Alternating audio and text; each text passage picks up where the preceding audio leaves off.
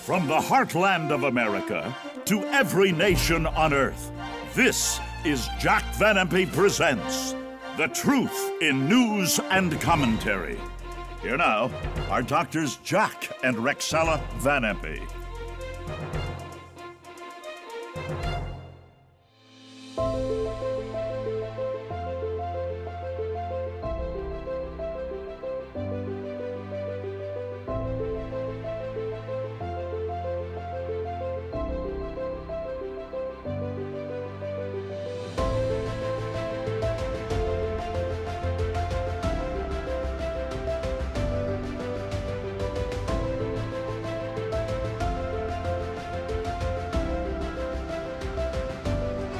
Hello and welcome to Jack Van Impe Presents.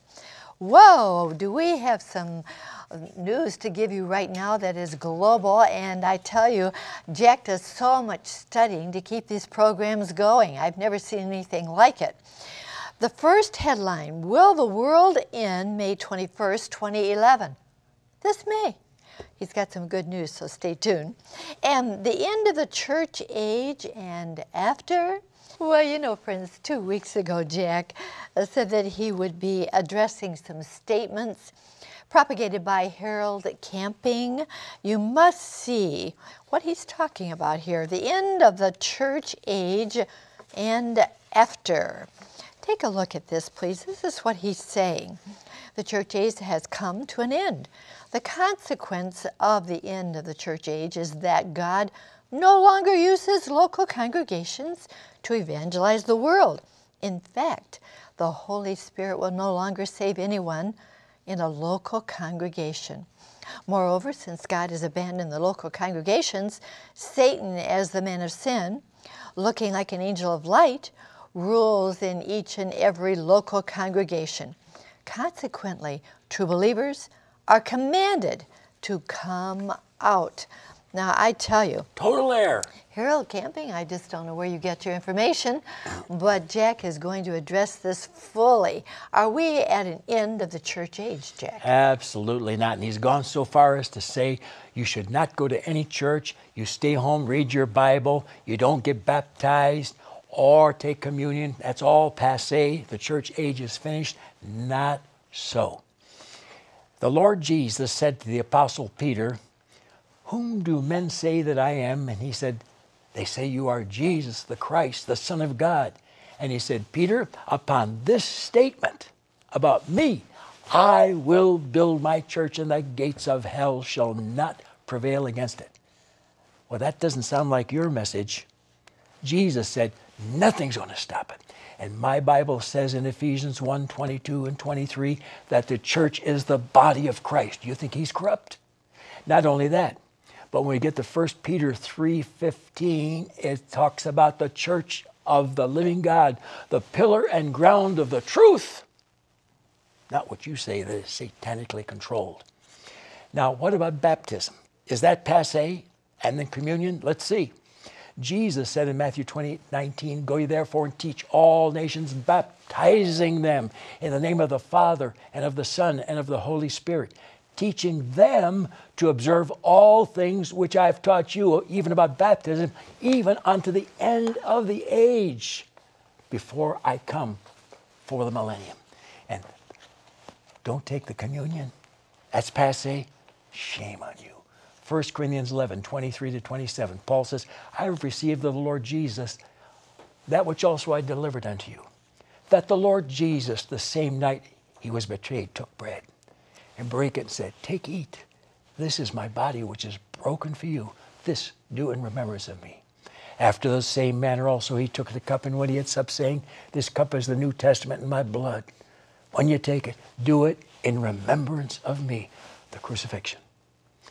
As often as you eat this bread and drink this cup, you show the Lord's death until he comes again. Don't tell me we shouldn't be using baptism or the Lord's Supper today. You're totally in error. Mm, very well said, Jack, and totally from the Bible. Uh, we don't want to look at his book for advice or for guidance, we want to look at the Bible. Everybody has an opinion. I've said it so often. Well, again, I want you to notice something. Harold Camping's book uh, has something to say about the time element of mankind. Here you see it. Adam, when? A biblical solution to the time uh, table of mankind. And then going on, a chronological record of events according to the Holy Bible, biblical calendar of history. Again, a chronological record of events according to the Holy Bible, and there you see it. And it is the creation of Adam underlined. Look at that date. Yeah, 11,013. Nonsense. BC, I never saw that in my whole life before. And then the flood, take a look, 4990 to 4989 BC. And did you notice something?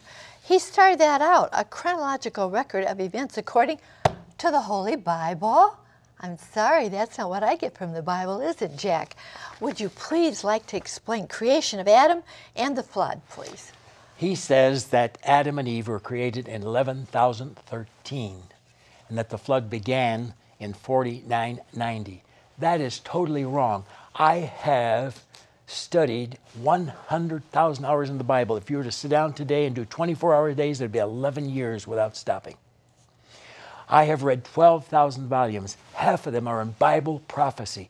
I have never read a theologian who believed that Adam and Eve were created in 11,013. But I'll tell you what the Bible does teach, and that's this.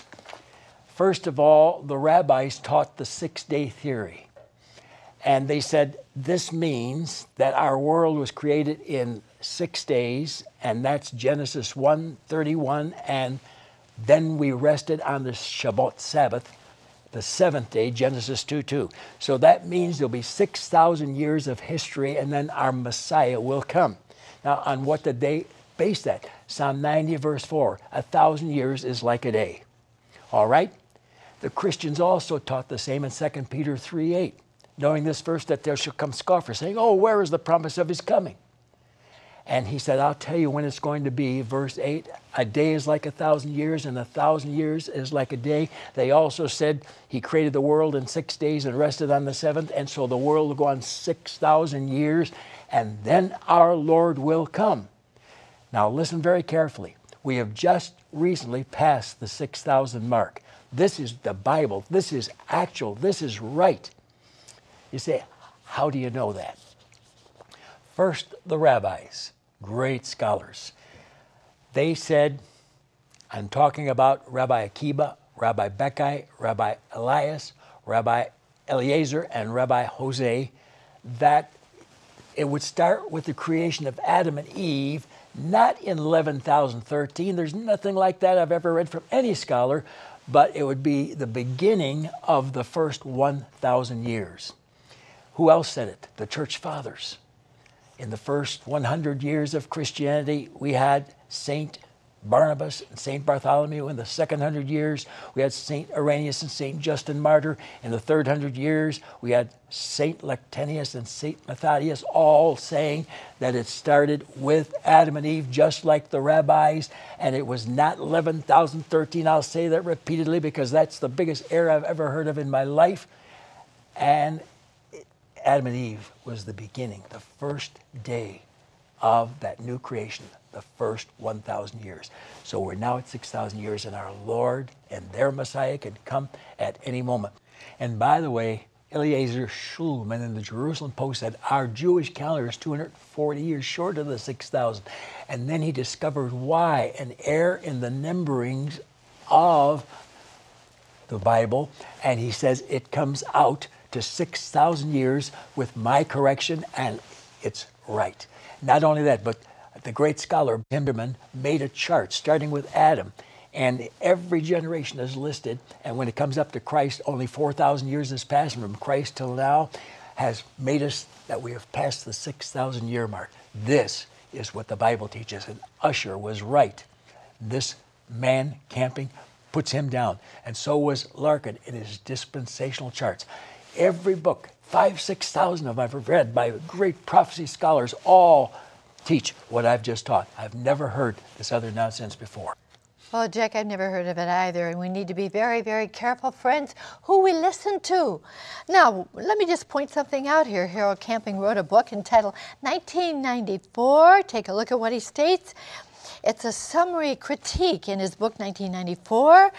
Harold Camping states the end of the world may occur this year somewhere between September 15th to the 17th, and that's 1994.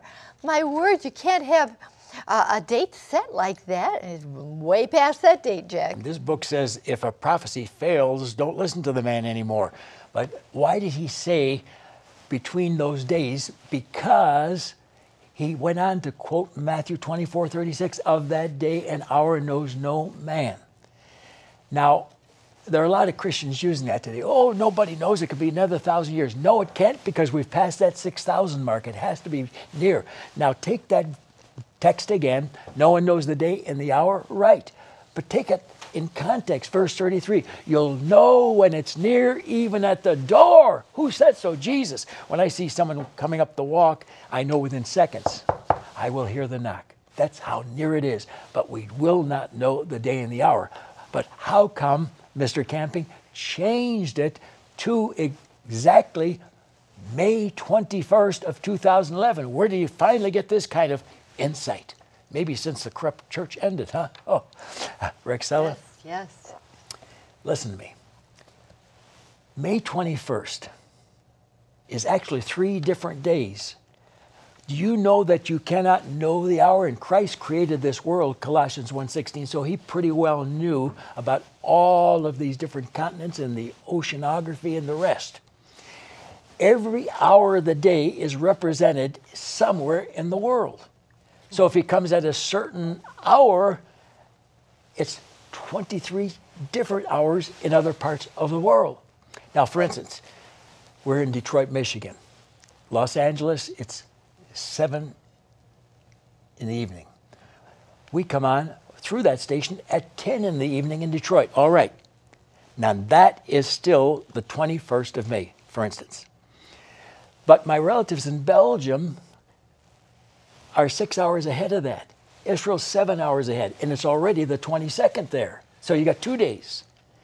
Let's continue. When you get to China, you have 13 hours ahead, New Zealand, 16 hours ahead, and Australia, 18 hours ahead. But we're still just talking about two days now, but they're actually three days at one time. So nobody can know the day and hour, and Christ knew that because he was the creator of this world. Uh, John 1 3. Oh, Jack. Oh, Jack. That is so very, very interesting. And I want to put something on the screen right now, and it is worldtimeserver.com, proving everything that you've been talking about, all the times in the world. Well, you know, I'm a Detroit boy, so look to the right, the far right at the top and that is Detroit, Michigan, USA. Now, I'm using this first because it is the 21st of May 2011 where he says the world's going to end. Now, in Detroit that would be 5:30 a.m. Now go back to the left at the top. In American Samoa, it would be 11:30 p.m. the day before, Friday, May 20th. Now down below that, Iceland would be 10:30 a.m. Saturday, May 21st, like Michigan. But then the Line Islands would be at 12:30 a.m. and that would be Sunday, May 22nd, 2011. You have 3 days simultaneous. Now there are two groups wrong. Mr. Camping is wrong. He should have stuck to no one knows the day and the hour, but he didn't. But to those who use that to say it's a thousand years from now, wrong. We've got the six day theory, and after 6,000 years, all these great scholars among the rabbis and the church fathers all said it would be after 6,000 years, starting with the countdown at Adam and Eve. Mm, well, he has gone a step farther. Mr. Camping has also given us quite a date. Look at the date he's given. The end of the world is almost here. Holy God will bring Judgment Day on May 21st, 2011. And then going on, we are almost there with no apologies. It's the intent of this book to warn as many people as possible about the abundant, uh oh, biblical evidence that the end of the world is almost here. I'm sorry. Biblical evidence? Oh, Jack, you're going to really kind of. I am going to prove that the world will never end. That's the greatest error that's ever been taught in Christian circles based on Matthew chapter 13, beginning with verse 39. The end of the world. Verse 40, the end of the world. Verse 49, same thing. Matthew 24, 3. Matthew 28, 19.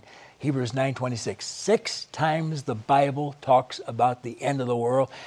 If you're a Greek scholar and the New Testament was written in Greek, you know that the term there from the Greek is not world, it's age. There are seven different ages, and the fifth age was the law and Moses. The sixth age was grace and Christ. That's all Matthew 1:17. And the seventh age is when Christ comes to set up his glorious kingdom. And so that is a misinterpretation. Now, will you take those six verses and say that's the end of the world? Or will you take 120 that I have memorized in my head that say the world will never end? For instance, Ecclesiastes 1 4, the earth abides forever. Hey, how long is forever? It's forever. Psalm 104, verse 5, Yahweh God laid the foundation of the earth that shall never, never be removed, never be destroyed. And then we get to Matthew 5 5. Jesus said, The meek shall inherit the earth, not heaven, the earth. This is where we're going to live in the future because it's not destroyed. And the meek and the righteous inherit the earth forever and forever. Psalm 37 29. That's why Isaiah 45, 17 and Ephesians 3, 21 both say it's a world without end. And that's why every Catholic Mass ends with world without end. Amen and amen. Now, it has to be that the earth will never be destroyed because he's going to come back and set his kingdom up here. Now, there's going to be a horrible war during the tribulation hour. And Russia and China and all these nations march, Ezekiel 38 and 39. And uh, Revelation 16, 12, and chapter 9, verses 14 to 18. It's going to be terrible. And so there'll be great destruction, but not the end of the world. When Christ comes back in Matthew 25, 31, the angels come with him and he sits upon the throne of his father David in Jerusalem. Jerusalem's still there, and there are three billion still left on earth. So they didn't all get destroyed. It is not Judgment Day. Now Christ comes back and now watch Matthew 24 3. What should be the coming and the sign of the end of the world? Can't be. Why? It has to be the end of the age of grace because when you turn the page, he has come back to earth to set up his kingdom and says in verse 31 to the saved, Come and inherit the kingdom prepared for you from the foundation of the world. We're going to see in a minute that kingdom is on earth. Thy kingdom come, thy will be done on earth as it is in heaven. The prayer we all pray in Matthew. Now listen very carefully again. Well, what about these texts that talk about all the devastation? There are two words in the Greek, neos and kainos. Neos means a brand new creation. That's not what's going to happen. He comes back, and though we've been through a war, it's kainos, a remodeling job, a restoration, a renewal. Let me prove this. When Christ comes back, he says in Matthew 19 28 that it will be a time of regeneration, and Acts 3 21, Luke said it would be the restitution of all things. Now, I beg you to do this. Look in Webster's dictionary for regeneration and restitution. Both mean a remodeling job, a renewal. And thank God, even the Catholic Catechism says the same thing. It's going to be renewed. So the world will never end. Well, what about 2 Peter 3.10 about the heavens passing away? Well, you have to have everything in the Word of God.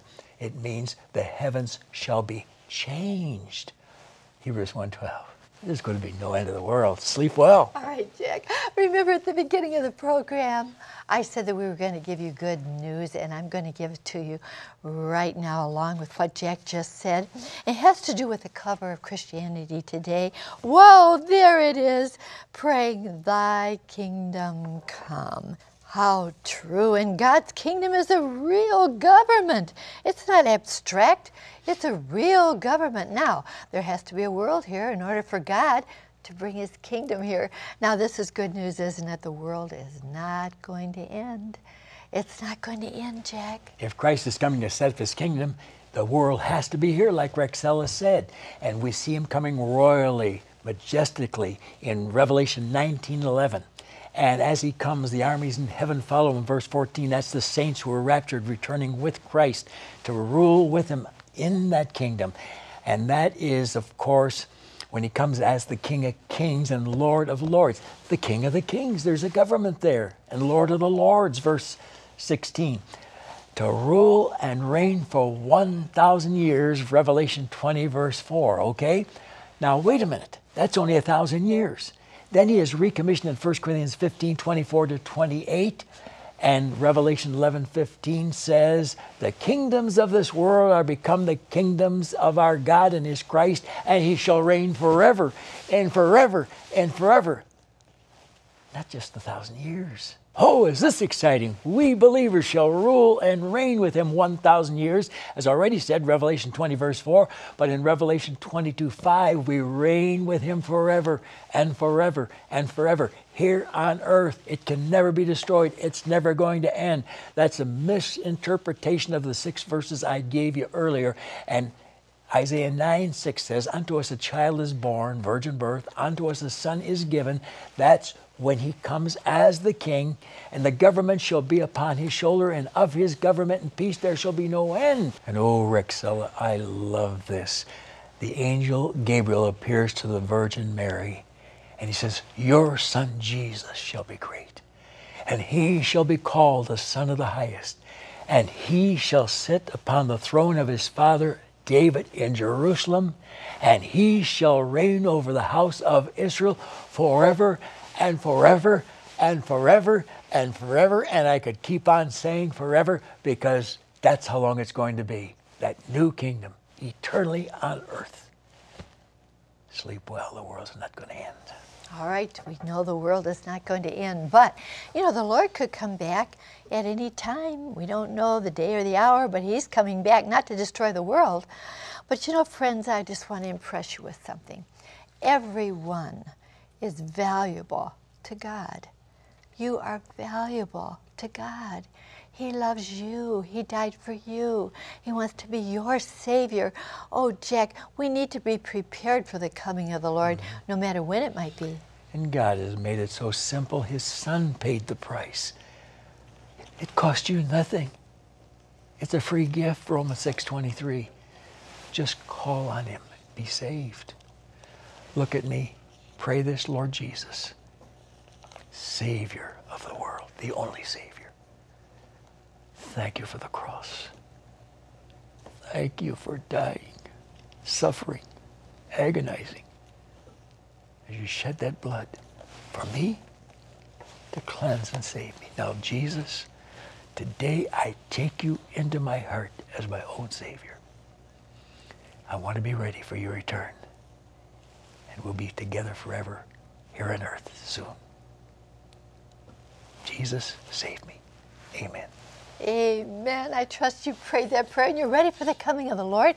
Please write to me. There's my address, and I will be happy to send you this little booklet, First Steps in a New Direction. You want to go in a different direction, you want to leave behind all the stuff you're in right now, the Lord will walk to you. Our offer of the week the Mideast crisis Can Israel survive? And here's our announcer to tell you how you can receive it. Bob? To order your copy of the DVD, The Mideast Crisis Can Israel Survive? Have your credit card ready and call toll free 24 hours a day 1 800 JVI 7777. To order by mail in the U.S., send your donation of $24.95 to Jack Van Impe Ministries, Box 7004, Troy, Michigan 48007. In Canada, send your donation of $24.95 to Jack Van Impe Ministries of Canada, Box 1717, Postal Station A, Windsor, Ontario, N9A 6Y1. Oh, thank you, Bob. I do want you to have this in your home. It's so very important. Make the call or write to us of the Mideast crisis. Can Israel survive? And I want to leave you with a very, very good thought. I love coming in your home, by the way, every week. It brings joy to our hearts. You know what, friends?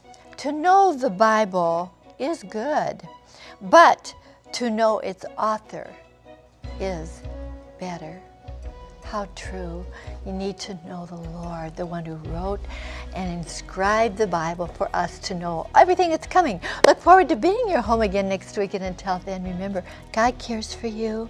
So do we. So very much. Bye bye.